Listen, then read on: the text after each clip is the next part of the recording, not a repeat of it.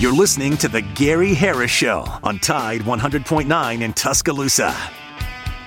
The Gary Harris Show. UCM host Tider Insider TV. Crimson Tide Kickoff. Play by play for Alabama sports and sports director for WVUA 23.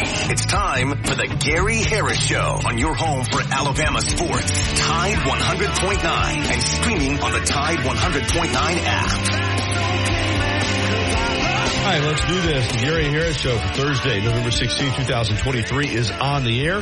I'm your host, Gary Harris, and uh, I have to call Noah Haynes the hardest working man in broadcasting right now. The kid is up here uh, before it's light and goes home when it's dark. So we gotta we gotta keep you keep you fired up, Noah. Got to keep your energy level high, man. He's That's been right. uh, been doing a lot of shows for us and uh, helping us out. He's manning the controls, taking your phone calls on the First and Main Condos hotline at 205-342-9904. And uh, we got you the next couple of hours here on the Big Tide 100.9 FM and 1230 AM WTBC. I'm going to run down the lineup for you here in just a moment. But first, I need to tell you this hour of the Gary Harris Show is being brought to you as always by Alabama Credit Union. I ran into Steve Swafford, the uh, CFO last night at Billy's. We both go to Billy's a lot downtown historic Northport, another one of my advertisers, so it works out great. And Steve and I wound up having dinner and chatting and, and man, all the things that are going on at the credit union are, are just unbelievable. Um, I'm gonna I'm gonna get by here as soon as I can, uh, maybe today or tomorrow, if not next week, and and uh, rework some money with uh, with the folks there at the credit union with some of my my uh, money, and and because they just do such an amazing job of maximizing your um, you know your your financial situation, uh, whatever it is that you want to do, they can help you do it. I mean, I just can't say enough about Alabama Credit Union. I mean, it's a, a just a next level financial institution. Why be a customer at a bank where they don't even know your name when you can be the member at Alabama Credit Union? They treat you like family. That is the truth. Alabama Credit Union loans for real life. Some rules and restrictions do apply. See if you're eligible for membership, then join today and feel good about your money and little extra change in your pocket. All right, the lineup for today. No Falcons report with Dewey Orlando Ledbetter at 10 o'clock. The Falcons are on bye this week and they need to get some stuff worked out while they're on bye. But the coach, Ellis Johnson, is with us at 930 to break down all the SEC football. Love picking his brain every, every, uh, Thursday morning. I'm really, I'm really blessed to have him as a weekly guest with the experience that he's gotten coaching in this conference at so many different schools as a defensive coordinator. Has also been a head coach in, in Division One, and uh, love uh, talking with him every Thursday. And at 10:30, my pal Jeff Spiegel, sports anchor at ABC 3340 and host of the Zone. Also, Nick Saban met with reporters last night following practice. First, uh, the final time he meets with the local media before the game on Saturday against Chattanooga. Of course, he'll have his uh, radio show tonight. But uh, Coach Saban meeting with uh, the media on Wednesday evening. Senior Day coming up Saturday at Bryant Denny Stadium. So we'll hear from the coach as well.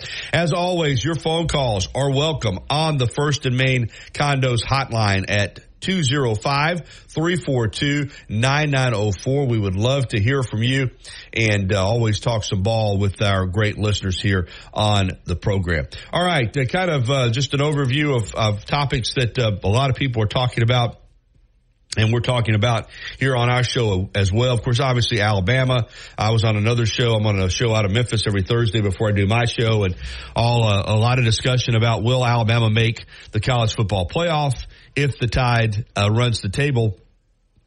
Is there any chance that they'll be left out? a lot of people say that there is, and I understand that the way the rankings are right now with Alabama at number eight and seven teams ahead of them, and you got to be in the top four to get to the playoff. I understand. I, I'm not, you know, I'm not, I'm not blind. I, I see where they're at.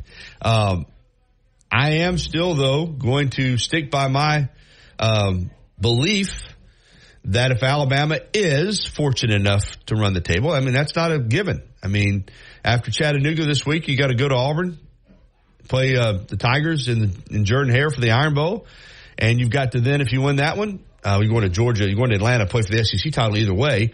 But if you beat Auburn, uh, then you got to beat Georgia in Atlanta. So it's not a given that Alabama is going to finish out 12 and 1. But if the tide is 12 and 1, 9 and 0 in the SEC, beats number one ranked Georgia, that will be on more than likely a 29 game winning streak.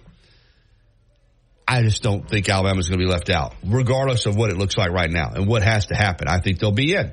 So that's my belief. At the same time, Alabama's got football to play beginning this Saturday against Chattanooga. And then obviously next week, as we've talked about, you know, the Iron Bowl has become one of these games now in the last, oh, 13, 14 years where if it's in Tuscaloosa, I, I just think most people just, you know, even Auburn fans just, just write it off. Uh, you know, it's going to be a big Alabama win. It's not going to be a close game. It's going to be a one-sided game. But when it's at Auburn, at Jordan Hare, Auburn fans, the, the mentality is completely different. You know, you got to come into our, our, our lair. You got to come into the jungle. You got to come into Jordan Hare. Uh, it's going to be crazy. It's going to be nuts and strange things happen, uh, to Alabama when they play Auburn at Jordan Hare. And that is the truth. It, it does. And Alabama's had some great wins there too. It's not like they don't win there. You know, going back to 1989, I can run it. I can run through every one of them for you, and and will real quick. Uh, 1989, the first time the Iron Bowl was ever played at Jordan Hare, Alabama was 10 and 0. They were ranked number two in the country. They had a really good offense with um, Homer Smith as the offensive coordinator. Bill Curry was the head coach. Auburn beat them 30 to 20 and wore them down. And Alabama missed some opportunities in that game. And in 1993, the 91, they played it over at. Uh, at uh, at uh, Legion Field. But in '93, it went back to Jordan Hare. Uh, Alabama again was coming off the national championship. Auburn was unbeaten. I I thought Alabama had a better football team. Uh, they were up. I want to say some weird score like 14 to five or something in the in the third quarter, and Chris Anderson broke off a long run for a touchdown. I think pretty much would have put the game away, but um, there was a holding call. Came back, and we know on fourth and ten after Stan White got hit, uh, Patrick Nix, I think was a freshman at the time, came into the game. Um, threw it up to Frank Sanders, who beat Tommy Johnson, who was in coverage and pulled it in, and Auburn wound up winning that game.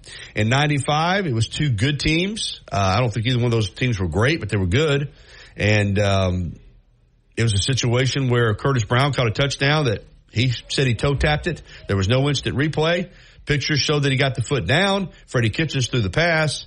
Um, so Auburn wins that game. So Alabama had still never won at, at Jordan Hare. Uh, and then in 97, Alabama took a team in there that uh, was a not a good team. Mike DuBose's first year. Auburn had a really good team and Alabama had the ball with the lead. And if they run the ball, wind up punting it. Auburn would have had maybe 30 seconds with no timeouts to have to get into field goal position. But you know what happened?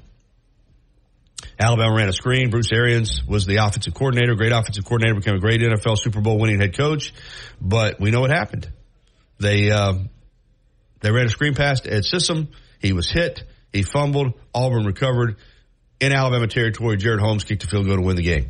So you're beginning to think at that point, Alabama's never going to win down there. You know, they were 0 4 and had lost four really tough games, two that they should have won, another one they probably could have won. And then finally in 99, they break through and they win with that SEC championship team with Shaun Alexander and, and Chris Samuels and Cornelius Griffin and, and that bunch. And then in 01, Fran's first year, they ran Tuberville and company out of the stadium. Um, I want to say it was 34 to 7, but you know, Santonio Beard is still running. But that was the last time Alabama would win, believe it or not, until Saban got here. They won it. They blew out Auburn in 2001, but then Auburn won in, in Tuscaloosa and at, at Jordan Hare. They won six in a row.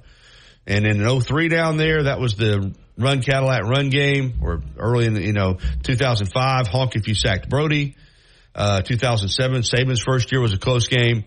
But then Saban got here, beat Auburn 36 to nothing at, at Bryant Denny in 2008 and then that started you know, Alabama's run of, of being back in control of the series. 2009, Alabama rallied, you know, had to go take it the distance of the field to win that game uh, to keep their perfect, perfect season alive, their first national championship. That was a tough game. 2011, now Alabama blew them out down there. It's 42-14, and um, Auburn didn't score an offensive touchdown in the game. They scored on a, a sack in the end zone, uh, fumbled ball, recovered for a touchdown, and then they returned the second half kickoff for a touchdown. Uh, but Trent Richardson ran wild. That was the print that we gave away last week. In fact, I got the, I got, um, um, Hunter his print, of the winner from this week. I got it to him yesterday of Trent Richardson running through Auburn, 42-14. Then in 13, we know what happened. Kick six, man. Kept Alabama from winning a third straight national championship and, uh, absolutely just um, one of the most heartbreaking losses in Alabama history. 2015, Derrick Henry runs wild. Alabama wins that one. But then in 17, Alabama's 11 and 0. Auburn beats them. 2019, Auburn beats Alabama in another game that Alabama, you know, probably felt like should have won. Um, that was the game where Mac threw a pick six. Mac Jones was in for Tua, who was out, and then Alabama still controlling the game, and they're down first and goal at the two or three yard line. And the pass to Najee Harris, uh, there was pressure by Big Cat Bryant. Mac threw it behind him. It got pinned against Najee's back, and the guy re- returned it 100 yards for a touchdown. And then uh, Bulovas missed a 30 yard field goal that would have tied it. And then uh, you know Alabama got a penalty uh, when they were too many men on the field trying to get the, a punt late in the game to still have a chance to tie or win it. And Auburn won that one. And then two years ago, uh, it was uh, a game in which Alabama Auburn played really well under Bryan Harsin and shut down that Alabama offense with Bryce Young for most of the game. Of course, uh, Jameson Williams had gone out in that game, but then with uh, Alabama down and um, down by seven with a minute and something to go on the two yard line with no timeouts, Bryce took him 98, tied the game, and Alabama went up winning what in triple overtime. So um, that's the that's right there in five minutes. It's the summation of the entire Iron Bowl series from the time it went to Jordan Hare in 1989. And it has been very difficult for Alabama down there. Very difficult. So for Alabama to get in this position to have an opportunity to win out, win the SEC championship, and they're going to play for the SEC championship regardless, but to win out and have a chance to get the college football playoff, they're going to have to go into what at times has been a house of horrors. Uh, Alabama fans know it. Auburn fans know it.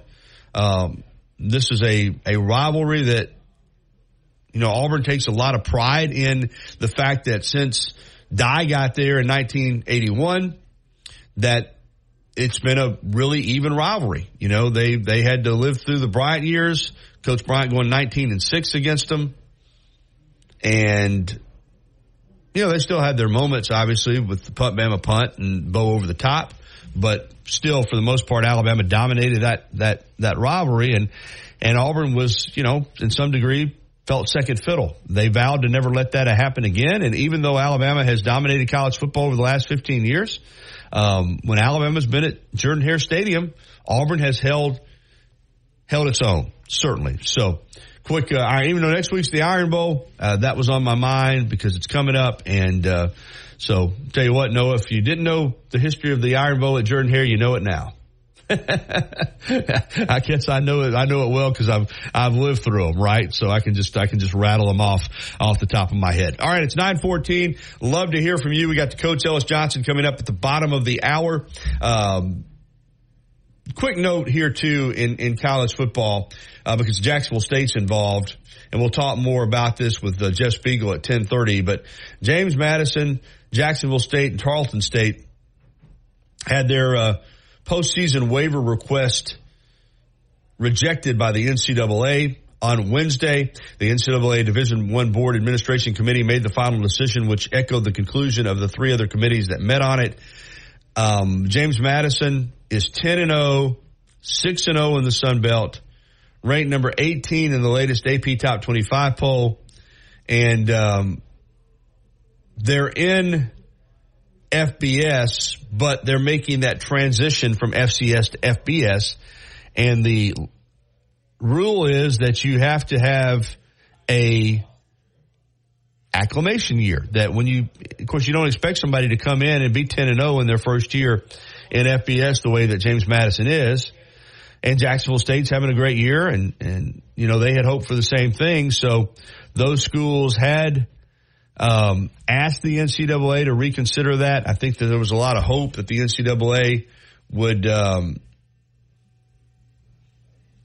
you know, would uh, would change that. But they said the rule's the rule, and um, you know we'll see what happens. Uh, one thing about James Madison is that they do have college game day coming in, so uh, you know they've they've they've made a lot of noise, and um, it's um, you know I'm disappointed. I mean, I would like to have seen those schools get an opportunity with some of the schools that uh, will get to you know be in the postseason aren't nearly as good. So I'm disappointed for those schools. At the same time, you know, rules are rules, I guess, and uh, I guess that's you know you want them to be turned, but I guess the NCAA said, heck man, we got to stay with our rules. Curt Cignetti is the head coach at James Madison, by the way, the former Alabama assistant under Coach uh, Saban when, when Coach Saban first got here. And so he's done an amazing job. All right. It's 916. We're off and running. This hour is being brought to you by Alabama Credit Union. We will take a break and come back with more right here on Tide 100.9 FM and 1230 AM WTBC.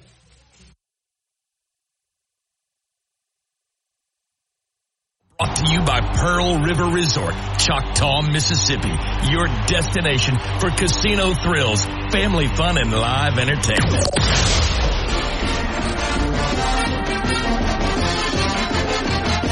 From the University of Alabama, this is Crimson Tide Today. It's daily update on Bama sports and it's brought to you by CB&S Bank. Bank anywhere, at any time with CB&S Bank's digital solutions. Managing your finances has never been so easy. Hello again, everybody. I'm Roger Hoover. On Thursday's edition of Crimson Drive, driven by NASCAR at 2 p.m., we'll be joined by Alabama center Seth McLaughlin. Uh, I think communication's getting a lot better. Um, even throughout the season, we've had some different pieces in there. Now just building chemistry. We've had a few games under our belt, the starting five, so uh, we're moving in the right direction. Certainly are, and for you specifically, uh, consistent snaps back to the quarterback, Jalen Milroe. What's led to good consistency there? Uh, just continued work on it. Um, I've switched up my grip a little bit. Just you know, we've gotten the communication down a little bit better. Uh, just getting on the same page about the procedure, and I think that's really helped. Is it tough to make adjustments like that during the year? Not really. It's you know, as a center, it's what what's expected of you, and um, you know, in the early on in the season, I wasn't doing a good enough job, but uh, just continued work at it. It's gotten better. I'll have more in a moment. CB&S Bank has a long history of stability and a legacy of serving our community's needs for generations. You could say we know a thing or two about tradition. We've been family, community, and financially strong since we began in 1906. Being a team player is part of our culture. That's why at CB&S Bank, we're proud to sponsor the University of Alabama Athletics and prouder to take the field or court with you. Visit cbsbank.com today. Member FDIC and equal housing lender.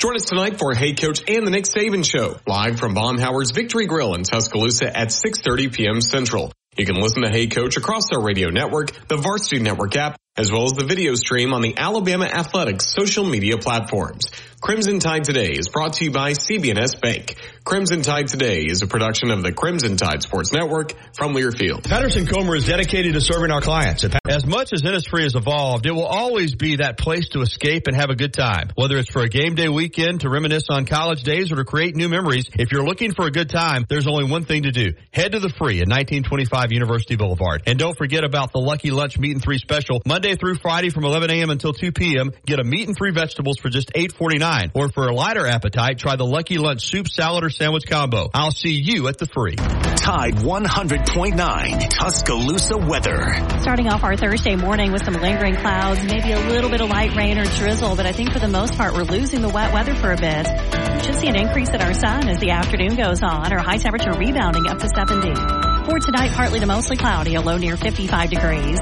We have a front zipping our way by Friday afternoon and into early Friday night and another shot at showers with it, the high 70. Abundant sunshine for the weekend with highs mid 60s both days. I'm meteorologist Jennifer Naramore. On Tide 100.9. It's 62 degrees in Tuscaloosa. You see him on WVUA 23 covering sports and on Tider Insider TV on Tuesday nights. Don't miss a minute of the Gary Harris Show. Weekdays from 9 to 11 on Tide 100.9. All right, here we are, 921, right back on the Gary Harris Show. Speaking of the Iron Bowl, somebody texted me and said, hey man, enjoyed the little quick Iron Bowl history lesson at, at Jordan Hare, even though I haven't always enjoyed the results.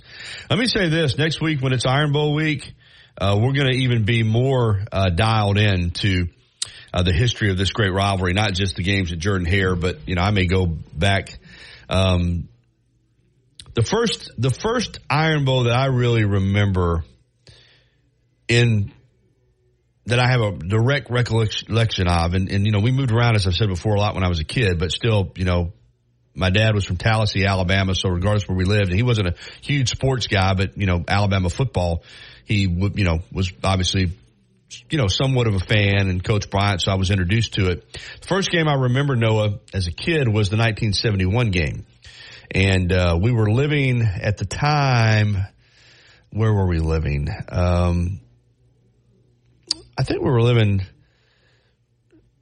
I'm trying to remember exactly where, but I remember watching the game on TV. It was on TV. Uh, I think we were living not in Mobile, but in that out in the in the Wilmer area, out in the country, and uh, Johnny Musso ran wild uh, in the '71 game, and then of course um, the next year wasn't on television, but that was the punt a punt game, and so from that time on, I was you know I remember from so going back to '71, I pretty much remember every Iron Bowl.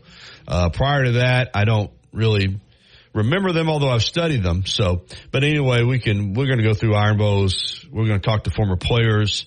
Uh, we're going to have a big Iron Bowl week, uh, because we'll be with you Monday through Wednesday next week with, uh, with live shows. So we'll, we'll have so much Iron Bowl coverage on all of our shows. And then of course, obviously Thursday, uh, is Thanksgiving. And then Friday, we're going to be out for the holiday as well. But Monday through, uh, Monday through Wednesday, we're gonna we're gonna hit it hard on the Iron Bowl. I can promise you that next week. So look forward to that. But I, I do want to say this again, and I, uh, you know I'm I'm not you know I'm not silly. Um, Alabama's going to win on Saturday. Okay, I I understand that, but I do think it's important how you win in these games. And I do think Chattanooga is a very representative FCS team. And as we've talked about in the past, uh, you can get caught off your game here, and these things can be more competitive. It was just a few years ago um, that the Citadel was tied with Alabama at the half, and I, I want to say that was only I don't know three or four years ago. I can't remember what it was, but it wasn't that long ago, and. Um, you know, I'll have to look that up. It's amazing. I remember all these Iron Bowls, but I can't remember the Citadel game from just a few years ago. But, um, and I think it's important how you play. You want to keep the positive momentum going. You want to, you want to feel good. You want to get younger guys in in the second half and you want to go ahead and, and get this game over with. You know, good thing about it, it's an early game you know, at 215 on Saturday afternoon, you want to be able to turn your attention to, to the Iron Bowl full speed ahead, you know? And, um, that's what, that's what you do with this game. If you play well, you have a good vibe. If you, if you slop around and, and, um, turn it over and you don't look good and then it, you know, just has a, you just have a negative vibe, uh, going into the next game. So hopefully Alabama will be sharp and, um, continue to, build on the momentum that it's built during the course of this season and that it goes into Jordan Hare next week. And it's one of those Iron Bowls where Alabama goes to Auburn and plays well. Like I said, it's, it's been a house of horrors at time, but times, but you know, Saban still won down there quite a few times. Like I said, he won down there in 09. He won down there in 11. He won down there in 15. He won down there in 21. So he's, uh, he's won down there a few times as well. So that that's what Alabama will be looking to do. But you have to play the game on Saturday before you can play that game. And and and I'll say this too. And this is not you know trying to get the cart in front of the horse, but Alabama's already made accomplished something that's very difficult to do. And that's that it's won the SEC West and it's clinched it and won the division without, you know, regardless of what happens in, in the in the Auburn game. I mean, Alabama's going to play for an SEC title, and that's something else I like to stress. And you've heard me stress it here on the show. And a lot of people, I think, have lost. I don't know because of the starting with the BCS and now certainly with the playoff and then the expanded playoff. I think that the importance of winning the SEC championship has been diminished some, and that's unfortunate to me because that is a Steve Spurrier used to say it's harder to win the SEC championship than it is to win the national championship. He wasn't kidding. Winning an SEC championship is a big deal. You know, two years ago, because Alabama lost to Georgia in the national championship game, that SEC championship, you know, has not been forgotten, but people don't rem- remember what a special accomplishment that was. And to beat Georgia to do it when Georgia was unbeaten, 12 and 0 and, you know, let me say this. Alabama won two national championships without winning the SEC title in 2011 and 2017. And I'm going to tell you on both of them, it bothered me, even though they won the national championship, it bothered me that Alabama did not get to play for the SEC championship. I mean, that's another thing when I start tracking about all the things that Nick Saban's done. But he's won eight SEC titles, but man alive, the ones that they've lost out on with, you know, like I said, heartbreaking victories of an opportunity to play for an SEC championship in, you know, in, in 2013 was stripped away because of the kick six. In 2017, 2019, you know, these were teams that were last year. you know, these were great teams that didn't even make it to Atlanta. It's hard not just to win the SEC, but hard to even get there. It's hard to win the SEC West. So let's not, let's not take for granted what this team's already accomplished this year. To wrap up the West, regardless of what happens in the Iron Bowl, that's hard to do. Like I said, it's, we've seen, we've seen Auburn, you know, rip Alabama's heart out, uh, a couple of times and keep them from going to Atlanta playing for that SEC title. So anyway, all right, nine twenty-eight. Uh, we got the coach coming up in the next segment. Are we gonna try to squeeze in a call here? No, or is this? Uh, we'll try to get them in real quick if they want to get on. If not, we can. All right, we're gonna take a call real quick. Uh, who we got? We got Lewis. All right, Lewis. Thanks, man. Good morning. How are you? Hey, Gary. Love the show. Hey, you know what? Jimbo Fisher needs Alabama Credit Union. I know it. well, I'll tell you what, I'm sure they'd love to have his business. Maybe I can get a message out there to him, you know, uh, get, you know, put some of that, some, put some of that 76.8 million he's about to collect, uh, in the, into the credit union because they'll make it work for him. I promise you that. Although I, I would say this, I don't think you have to have a finance degree. Uh, you just have to have a little bit of common sense. Uh, if you can't, if you can't take this money and set yourself up and your family's up, your family up for the next five or six generations, then you got some issues. yeah, Gary, I think I read this right. Twenty six thousand three hundred dollars a day for eight years. Jeez. That's not bad. I man, I. Don't get me started, Lewis. Yeah, ring that cash register up. I mean, it, it's so it's so out of whack with the real world. And again, I don't, I mean, I don't blame Jimbo Fisher or any of these coaches or their agents, but it's still ridiculous. You have to admit it's ridiculous that you could fail at your job, which is basically what happens when they fire you. They're telling you you failed at your job. You failed to meet the expectations laid out for you in the job description as the head football coach at Texas A&M. But even though you failed, we are going to pay you every cent. You know, most, first of all, you don't get these kind of contracts in the real world. But like I said last week, um, or earlier this week, Lewis, you know, and if, if you've worked at a company 20, 25 years, you know, they work out a plan where you get, uh, you get a one week of severance for however many months or years you've been there. I, I've talked to friends of mine that are in sales and, you know, they were happy that they got, you know, well, I'm getting let go, had cutbacks, but I'm getting, I'm getting 10 months severance or I'm getting six months yeah, severance, or I'm getting a year. They, they were thrilled with that, you know, to know that they were going to have income coming in. And this guy gets fired, and it's like back to Brink's truck up. It's unbelievable, man. And and I'm not saying they don't work hard. I'm not I'm not right. saying anything, but it's it, it is ridiculous. It is absolutely ridiculous what's happened. And you know, a guy like Jimmy Sexton deserves a lot of credit because he is. And I heard um, Jack Crow talking about it with Wimpenberry this morning. He's able to, he's like the, the, you know, the, the puppet master, man. He, he represents so many coaches in this league. I can't even keep up with all of them. And he's letting, you know, he's got people calling this guy to try to get this guy raised, get this guy's name in. It's almost a conflict of interest, but in coaching and, and coaching contracts, anything goes. And the more the merrier. And, you know, people forget that Jimbo, you know, even after, uh, the ma- amazing contract he got, he got extended and that Ross Bjork, the AD out there, uh, when's somebody going to hold him accountable? But anyway, don't get me started. I got to break. I got Ellis Johnson coming up, so we got to move on quickly, Lewis.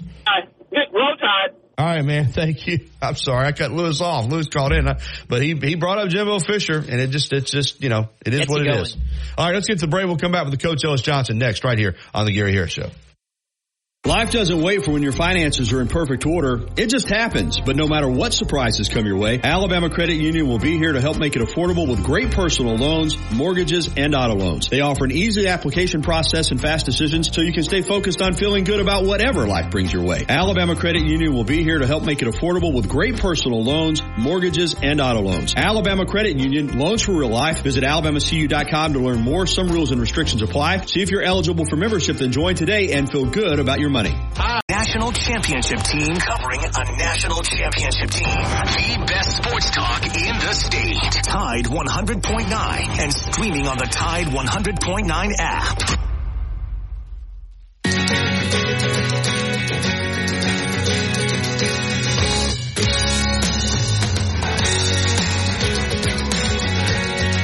It's time for the coach, Ellis Johnson, right here on the Gary Harris Show, 933 here on the program. And uh, we'll love, as I said earlier in the show, just to have an opportunity to pick Coach Johnson's brain every week is a, is a pleasure for me. And I know uh, some of you, the feedback I've gotten from you folks, you love hearing him break it down from a coach's perspective. And this conference is, is something else. And as we wind it down for another season, um, some, some big games this week. Uh, this is usually a weekend where there's just nothing to be offered, but the SEC, for television purposes, coach wanted to make sure that this this week before the final weekend of the regular season has some good games, and we do. Now we've got some of the the you know the Alabama Chattanoogas and and the Auburn New Mexico states and those types as well, but we got some good games this weekend as well. Good morning, coach. How are you?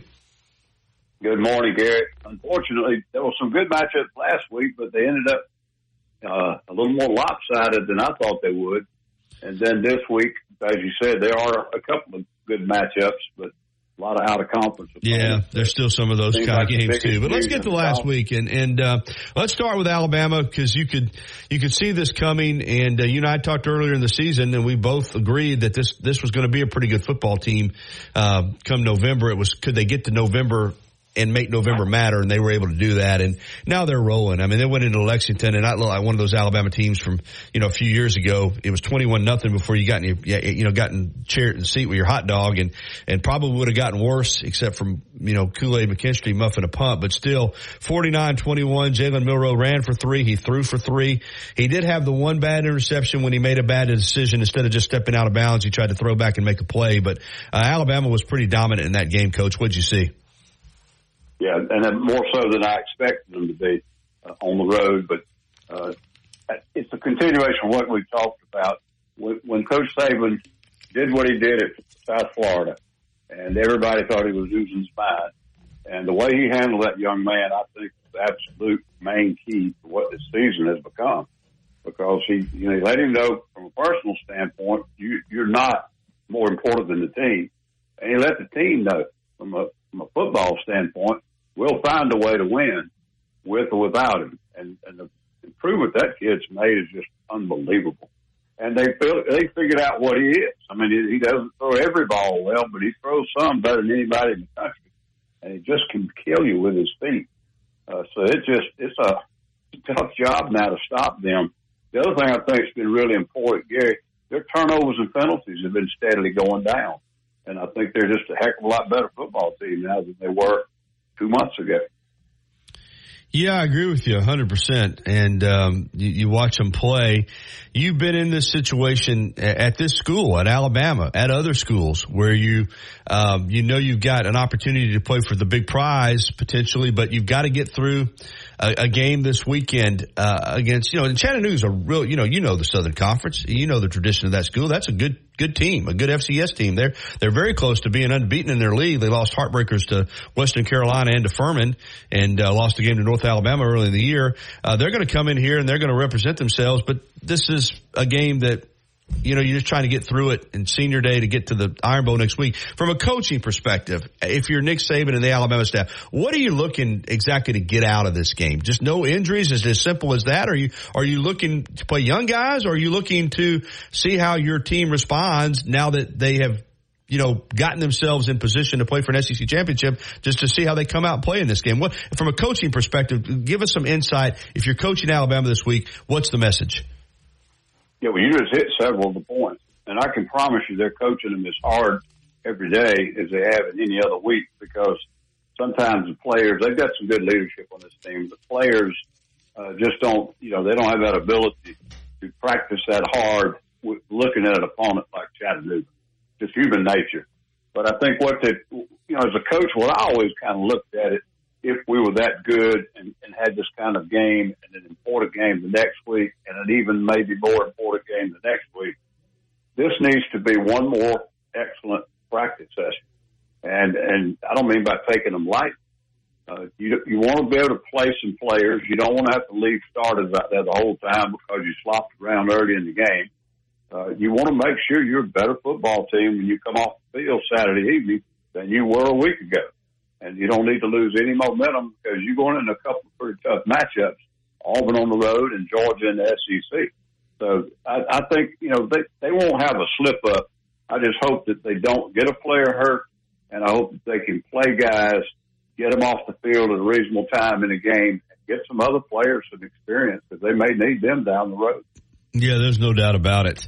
Um, you mentioned the the couple of the games getting more lopsided than you expected, Alabama, Kentucky, and gosh, I guess that's what great teams programs do. Uh, you know, Kirby has, has got Georgia at the top for a reason, and they answered the bell against Ole Miss, and and not to mention Brock Bowers, their star tight end, with people telling him he should just sit it out. Not only did he come back, he he he fought to come back quicker than anybody expected, and caught a touchdown in the game. I just, I'm like you. I, I know you're you're to touch on this, but what Georgia was able to do to Ole Miss, uh, 52-17, I mean, it just, I think reminded us of, of what this Georgia team is all about. Yeah, Georgia and Alabama are starting to play up to the level that they can play, and, and they both had their little bumps in the road during the course of the season, and ended up winning games based on the fact they just had some better players at critical times. But now they're both playing very complete football in all three phases, and uh, even some of the better teams in the league.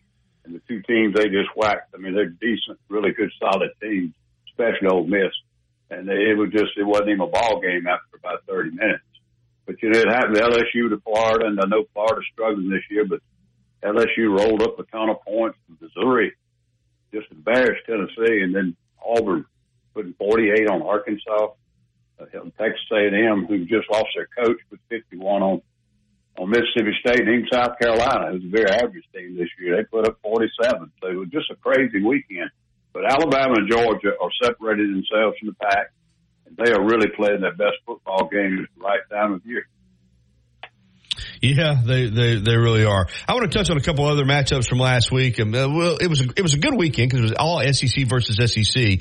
Uh, but I, I, want to get to A and M and Mississippi State because of the bigger story, and and um, and that's that I don't know that I've ever seen a game where uh, both coaches got fall, got fired following the game. Uh, both the coach that lost it and the coach that won it. I mean, that's where we're at now with this league and college football. But A and M uh, in the Battle of Maroons pounded Mississippi State fifty-one to ten. It was A and M's best game of the year, uh, and yet Fisher got fired a- after the game. So uh, just and then of course Zach Arnett got fired too. Just a weird deal there with that game and what happened with those coaches. What do you make of it? Yeah, yeah, it did come out in the media that Texas A&M met before the game or earlier the previous day and had made the decision, right. but I don't think he was informed. But uh, that that would be the main thing is that he wasn't informed.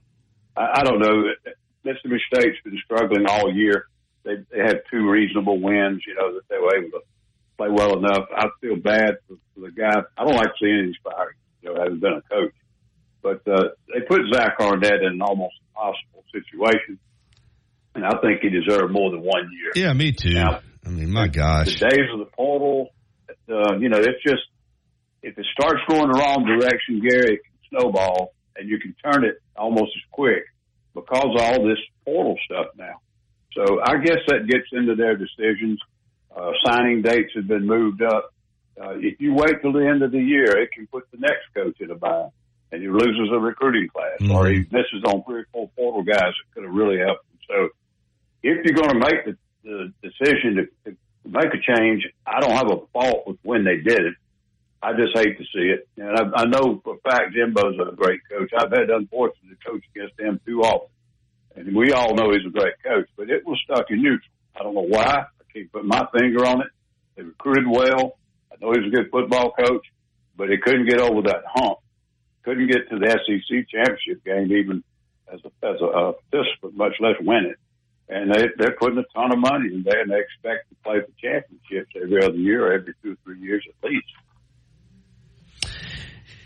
You know, Coach, it is uh, the, uh, back to the Zach Arnett situation because, as you said, tough deal with with Coach Leach's passing.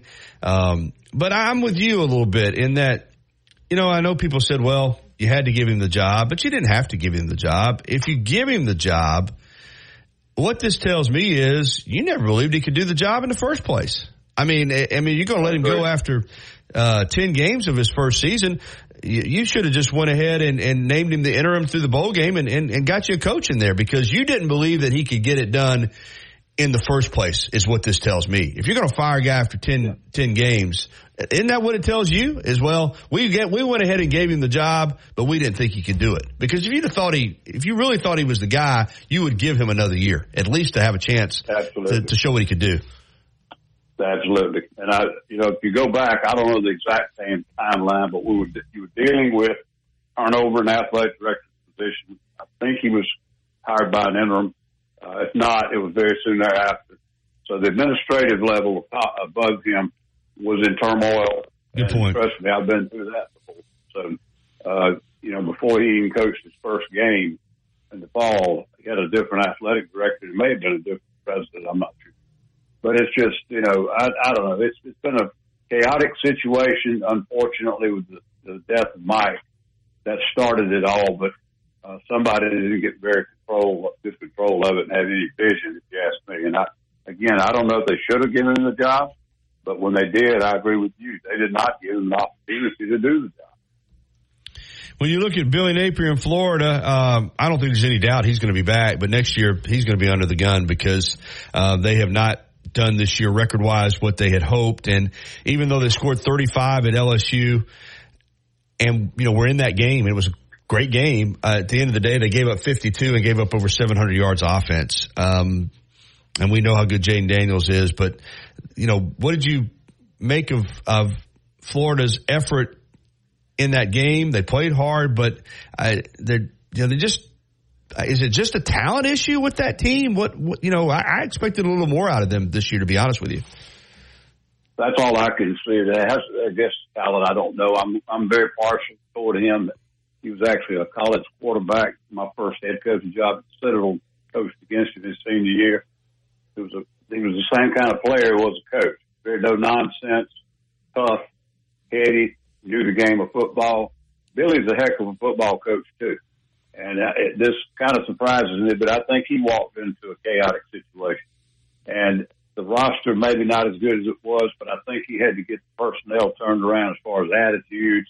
Uh, they had a locker room that was in disarray when he walked in. Uh, I know he can get the job done, but it has puzzled me how inconsistent they are. If there's one thing he's always been in his football life, it's consistent. And he's got a heck of a recruiting class on paper right now. And if he can hold it together, they'd be smart to get behind him and just move forward.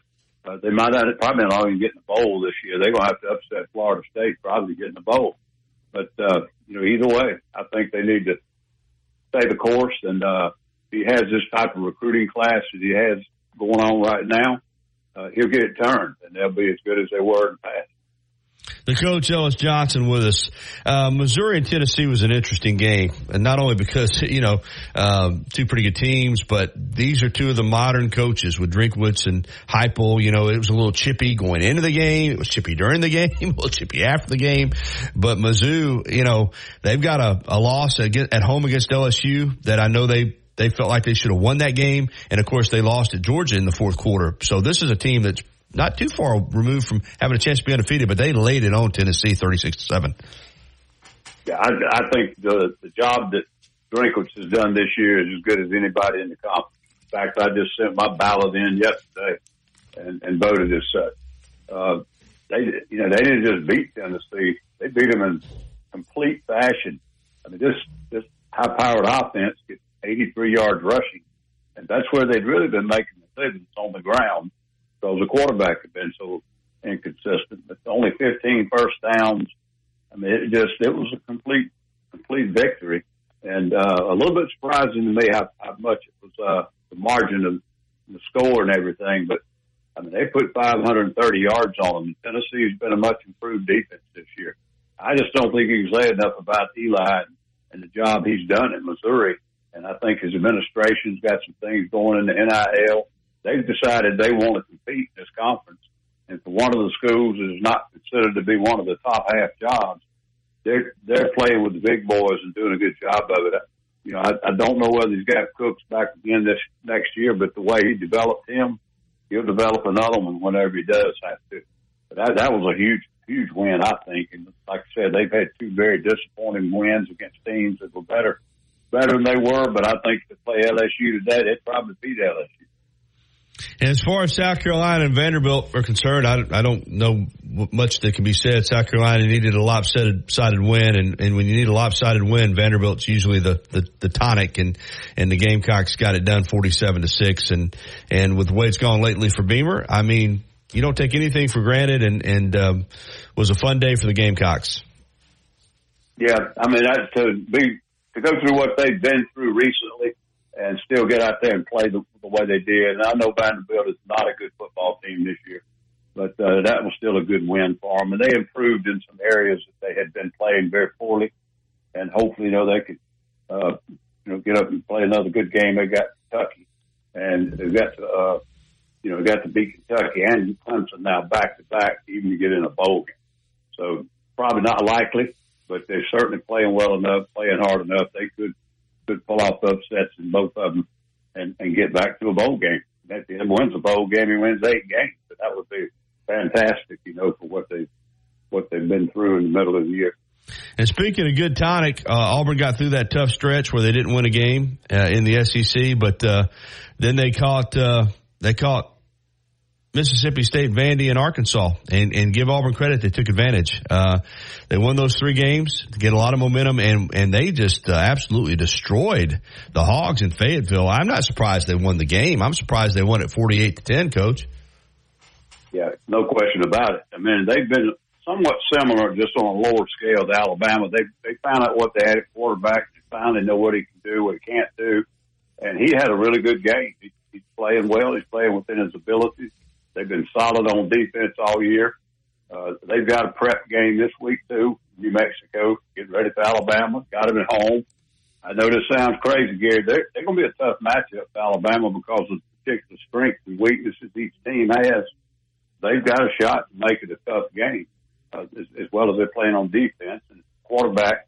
You know, can can take care of the football. They'll have a chance to make that that last game a decent game.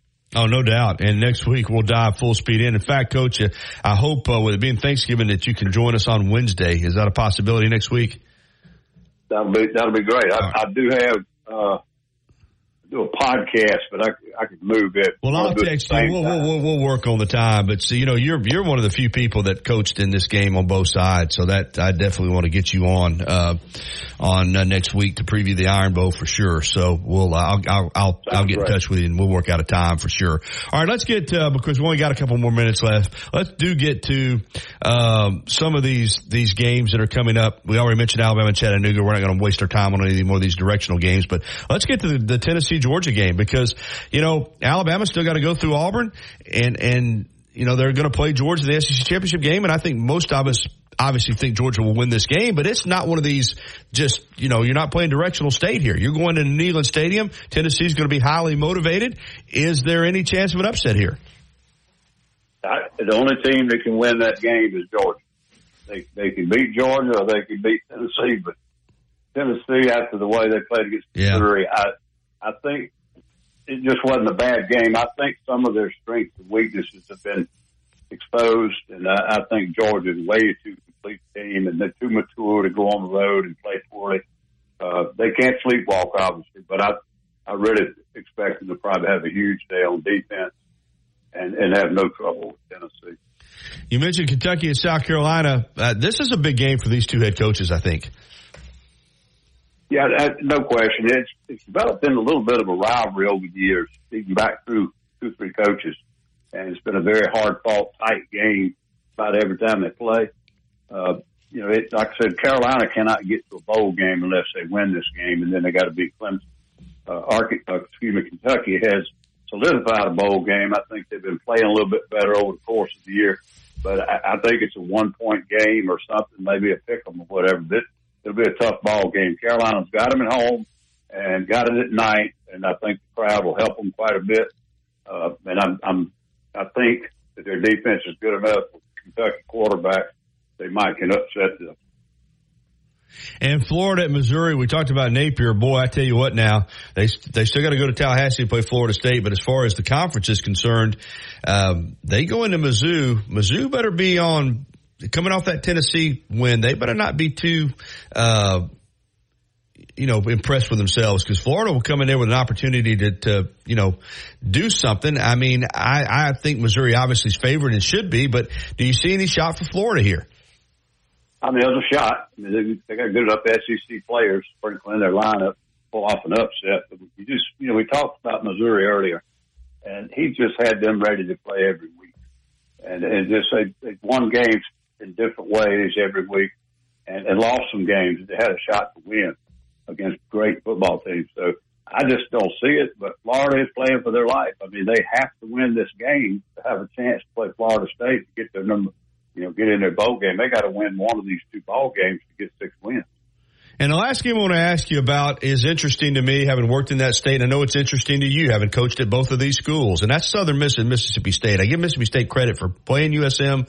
Ole Miss won't do it anymore, but all of a sudden USM's had a horrible year, but they've they found a little something in the last couple weeks. Mississippi State is in a chaotic situation.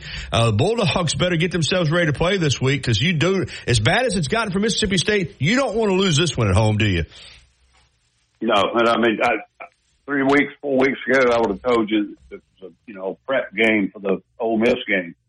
This week, because of what's happened with the head football coach and all the turmoil going on there, and just like you said, two of the three wins Southern Miss has had has been in the last two three weeks. They're playing with a little bit of confidence now, and you know they they can't win but four games this year or five, but they they will definitely come in ready to play. And if they've got you know they don't have as good of players but if they, you know, if they play well and stay sleepwalking, it could be a terrible upset. Coach, listen, I took you right up against the, the clock. I got to go, but man, great stuff. And I'll get in touch with you. We'll figure out something for Wednesday. Look forward to it, Gary. Thanks. Thank you. All right, 955. We'll take a break, come back and wrap up this first hour right after this. Built to win. Touchdown, Alabama. Built for championships. Throws intercepted Alabama. Built by Bama. Alabama is still Alabama. The Crimson Tide play here. Join us Saturday as the Crimson Tide take on the Chattanooga Mocs. Our coverage begins at 8 a.m. on your home for Alabama football. Brought to you by Birmingham Racecourse. BirminghamRacecourse.com.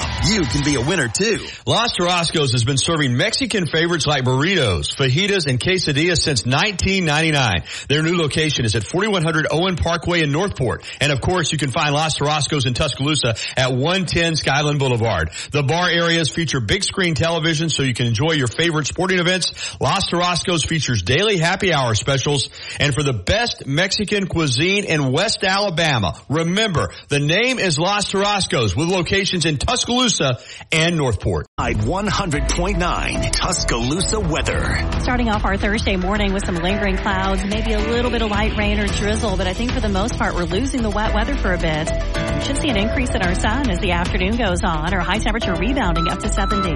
For tonight, partly to mostly cloudy, a low near 55 degrees. We have a front zipping our way by Friday afternoon and into early Friday night and another shot at showers with it, the high 70. Abundant sunshine for the weekend with highs mid 60s both days. I'm meteorologist Jennifer Naramore. On Tide 100.9. It's 63 degrees in Tuscaloosa. You're listening to the Gary Harris Show. Oh, on your home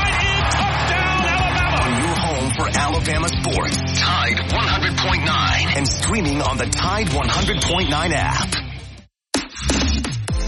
All right, got to close it out fast. We went over that uh, interview with Coach Ellis Johnson, but great stuff. This hour has been brought to you by Alabama Credit Union. Hour number two, the Gary Harris Show is on the way right here on Tide 100.9 FM and 1230 AM WTBC.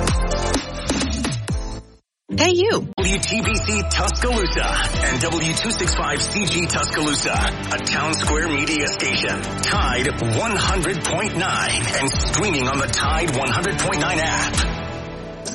From the Fox Sports Studios in Los Angeles. Here's Monty Bolaños. Week 11 of the NFL kicks off tonight as the Ravens host the Bengals in an AFC North showdown. Bengals receiver Tee Higgins is out with a hamstring injury and defensive end Sam Hubbard will miss the game with an ankle problem.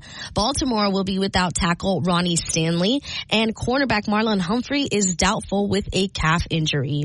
USA Today reports that MLB owners voted today and unanimously approved the Oakland A's potential move to Las Vegas. This is MLB's first relocation since 2005 and only second since 1972. The A's are expected to play in a variety of sites after the Oakland Coliseum lease expires after the 2024 season, including at the San Francisco Giants ballpark and Summerlin, Nevada at the A's AAA site. NBA on Wednesday night, the Sacramento Kings beat the LA Lakers 125 to 110. Always live. Always local. Dependable news coverage.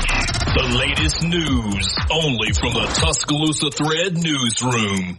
A Tuscaloosa City Councilman has been charged with a misdemeanor this week alleging that he willfully failed to file sales tax for one of his businesses last year, according to court records obtained by the Tuscaloosa Thread. You can read more about that now at TuscaloosaThread.com and you can tap the free Tuscaloosa Thread app about the police raid and the closing of Palace Bingo Hall in Greene County today. And residents of the West Tuscaloosa community celebrated Thanksgiving early this year at the McDonald Hughes Center yesterday for a free delicious Thanksgiving meal. It was all part of the second annual community Thanksgiving dinner. For the latest local news in Tuscaloosa, H-Town, Bama Sports Updates.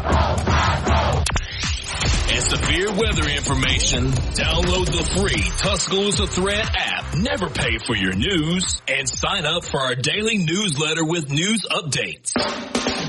The Gary Harris Show. UCM host Tider Insider TV. Crimson Tide Kickoff. Play-by-play for Alabama sports and sports director for WVUA 23. It's time for the Gary Harris Show on your home for Alabama sports. Tide 100.9 and streaming on the Tide 100.9 app. All right, here we go. Hour number two, the Gary Harris Show, right here on Tide 100.9 FM and 12:30 AM WTBC. We're going to get the phone calls here in just a moment. Gary Harris, Noah Haynes, back with you. But this hour, the program I have to tell you is being brought to you by Patterson Comer Attorneys at Law, local personal injury attorneys right here in Tuscaloosa and Northport. Feet on the ground, seeing you all the way through. Even if you go to court, they'll be right there with you the entire way. That is worth a lot to me. You can find Paul in Tuscaloosa and reach him at 205-345-1000. Mike's in Northport at 205-759-3939. Remember, Patterson Comer is committed to serving our clients and that does not stop at the end of the workday. We're available 24 hours a day, seven days a week. Find out more at pattersoncomerlawfirm.com representation is made that the quality of legal services to be performed is greater than the quality of services performed by other lawyers. We got my pal Jeff Spiegel coming up at 1030 this morning. We're going to get to some Nick Saban clips from uh, yesterday's uh, press conference following practice. But right now, we're going to jump out on the First and Main Condos hotline and welcome in my good friend Tom. Hey, Tom. Morning, Gary. How are you today? Doing well. Oh, I, I doing okay. I'm I'm battling. You know, there's some stuff going around, and I woke up the last three mornings with it. Uh, even woke up about four this morning. Just eh, mouth was so dry, had all that phlegm in my throat, and uh, right. So, but I'm battling. I've been on the vitamin C, the vitamin D. Uh, so I'm trying to trying to fend it off, man. You never did go get that honey, did you? I have not gotten it. No, that's a mistake. You know what? I, I'm gonna buy it and I'm gonna bring it over there and I'm gonna put it on your desk. Please do that. And do that. I you, will. You should do I, that. You don't think I'll do no, it? No, I want you, you, to do I'm it because scared probably, to do it, but I'm not. That'll probably be the only way that I'll that I'll actually get it. and you know what? When you feel something coming on, if you would take that, and in your industry, you can't afford to have voice trouble no. and stopped up and all that. If you would just listen to me and try to get along with me a little bit, I would try to keep you in good health. Well, I uh, I listened to you, and I had good intentions. I just never got around to to doing it. But uh, I'll tell you this: if you if you bring it to me, I will definitely take it. well, you know what? I'm going to. All right. And good. uh, uh, anyway, uh, first chance I get, I'm going to do it. Uh, it may be during the uh, Thanksgiving holidays. What, what's your schedule? Will you be? Will the TV station yeah, be here open? uh, be through uh, Monday through Wednesday here, and then uh, Monday through Wednesday plus Friday at the TV station. I'll be off here Oh, Thursday be, and Friday. You'll work. You'll work Friday. Yeah, I'll be working Friday before the Iron Bowl TV station. Yeah, What about on air here? no Monday through Wednesday here. Yeah, No, nobody's going to be on air on Friday. no, before the Iron because it's it's you know it's not just as simple as us doing our shows. It's you got to have somebody to run. You know, Noah has been working long, long days. Oh, and yeah. he wants to Yeah, go out of town for Thanksgiving. So we're Sure. going to do live shows Monday through Wednesday. As I said earlier, we'll hammer the Iron Bowl for three straight days, but we won't have live shows on Thursday and Friday. Okay. All right. Well, I understand. And You're right. Noah's been, good Lord, he gets yeah, up been, he's been, late. he's been just about working everybody. So it, it's, it, you know, and it, it's for him, uh, because we're shorthanded a little bit right now as far as the control room is concerned. And for him to go out of town on Thursday and then have to turn around and be back up here at six o'clock or before six o'clock on Friday morning, Yeah, I that wouldn't be fair to I him. agree. So it's not, it's not just about us doing our shows. It's about, so yeah, so appreciate you understanding that, Tom. But yeah, I'll be here Oh, through, yeah. I'll be here through Wednesday. Yeah. And, uh, and Noah, this is Tom. Uh, I hope you have a good break and get rested up. But Gary, I, I'm calling in about, uh, something that I wanted to talk to you about. Do you believe that there's a large contingent of coaches and football people that when uh, Jimbo got fired, they were like, "Yeah, you had that coming, and you deserve to be fired." Do you believe that? I think there are some. I, I, I think that I think Jimbo Fisher. I'll be honest with you.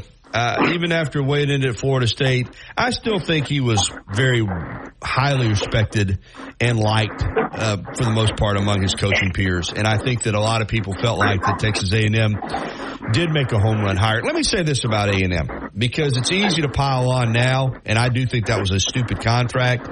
And and now people are saying, well, you can't give out that kind of contract unless you you know, you, you get the guy, you get, you get, you get him.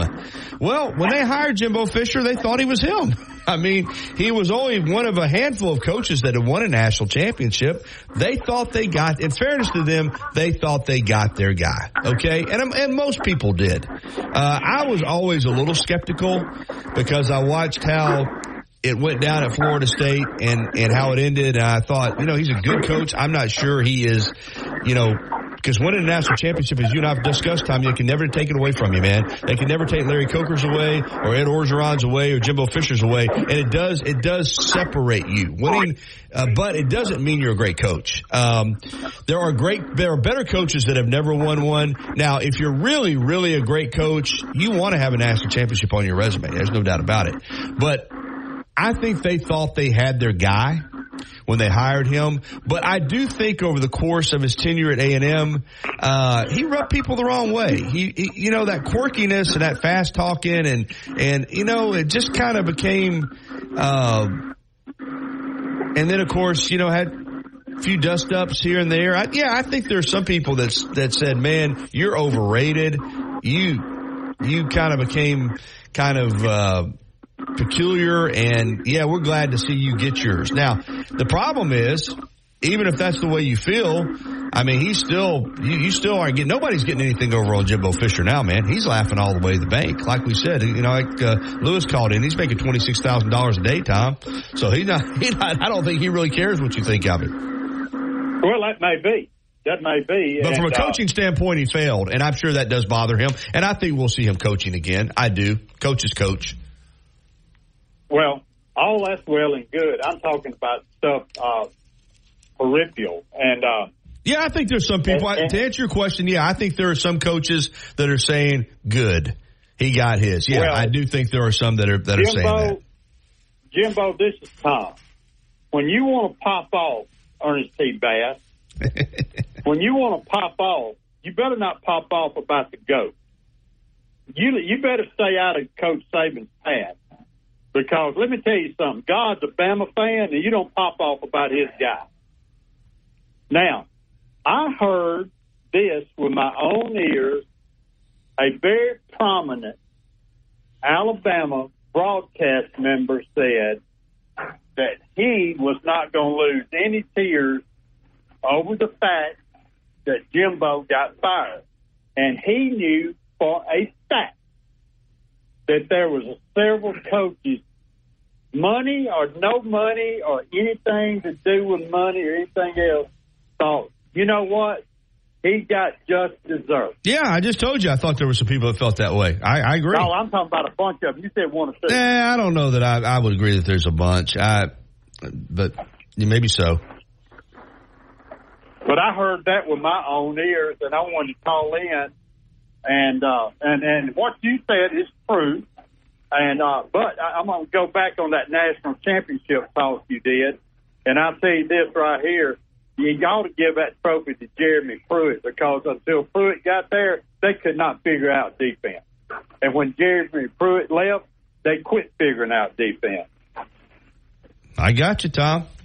and now, and now Jeremy Pruitt's not coaching either. So, well, you can say what you want to, but he did what he did while he was down there, and he did it well enough to, that Mark Richt thought he could help him at Georgia. Oh, Jeremy Pruitt's a good defensive coordinator. I'm. I'm oh yeah, yeah, there, yeah. Sit but there and tell you, the tell way, you otherwise. The way events, the way events work. But it's going to be interesting again with Jimbo's Fisher. I had some people to tell me, well, he'll probably. Uh, you know, there's no reason for him to work again, but he'll work again. I mean, you know, he might sit out I next got season. A feeling, uh, I got a feeling that he's going to probably move over to Mountain Brook or Homewood, and uh, he'll be going to some Samford games. I think his son committed to Samford to kick. Yeah, I might for a year or so. I, I still think you'll see him coaching again. I mean, I just think again. I people always say, why do they get back in it? Because they love it. Coach is coach. It's what they do, man. And you you see guys. Yeah, why that, wouldn't you get back in it? You know, you stand a chance to winning the uh, coaching lottery twenty six thousand dollars a day for the rest of your life. And and no matter how much you uh, plus, you know what? He can take a job. He can take his next job without any thought process of, about right. money or you any. Got to worry about no house payment. No, so if he wants to take a job at one of these schools where he just, you know, you know, I don't know what's going to happen over at West Virginia, but obviously he's a West Virginia native, and and uh, you know, if that job were to ever open up, there might be some jobs that are good jobs, but they're not the pressure cooker of the of the Southeastern Conference that he might look at. Uh, at taking one of those jobs, but but we'll see. Oh, but, I think so. I, I, I think that that's a real possibility that uh, uh, West Virginia would uh, that would kind of fit, wouldn't it? For all the reasons you just said. But anyway, I thought I'd bring that up. I thought it'd be interesting, but uh, I didn't know you loved Jimbo so much. I don't love Jimbo at all. In fact, Jimbo gets on my gets on my nerves. I'm just Mine saying. too. I think he was pretty well liked, Tom, when he when he got to to A and M. But I think he has. You know, there's some people. You're right. I think I think there's some people that are saying, "Man, glad you I got don't yours." think the guy that I heard say that would not dare make that statement unless he could back it up. all right. Uh, See ya. But, all right, buddy. Thanks. All right. Uh, it's 1013 here on the Gary Harris Show. And I uh, want to mention to you that uh, tomorrow is Bama football trivia, which means we're going to give away another terrific prize from T-Town Menswear and T-Town Gallery in the University Mall. I'll get it out on social media this evening, what we're giving away, but it'll be phenomenal. And I want to remind you too that next Friday, the Black Friday sale at T-Town Menswear and T-Town Gallery in the University Mall includes everything. I said yesterday I knew it included menswear. I didn't know if it included all that incredible Alabama football one of a kind collection of memorabilia, but it does. If you buy anything in the store, uh, let's say you buy a suit at full price, you get the next one at half price. Same thing with a tie, same thing with a belt, and the same thing with Alabama football mer- merchandise. In other words, if you buy if you buy something at full price, you get the next item at half price as long as it is in line with the item that you bought. In other words, you can't buy something, uh, you know, for for ten dollars and then want to buy a, hundred dollar item and get it half price. You know what I'm saying? It, but anything that you buy, get the next item at half price next Friday. That's the Black Friday Thanksgiving Day sale coming up at T-Town Menswear and T-Town Gallery in the Oh, University yeah. Mall. And tomorrow, Bama football trivia. No, will you, will you want to chime in there? Hell yeah. Oh, okay. I just now heard that. I missed it the first time. Yes, sir. I like that. All right. 1015. We'll take a break. Speaking of the man that just uttered that phrase, we will hear from Coach Nick Saban from Wednesday evening's press conference. We'll have those clips for you coming up next right here on Tide 100.9 FM and 1230 AM WTBC. Hell yeah. When you switch to Boost Mobile, you can get a free Samsung Galaxy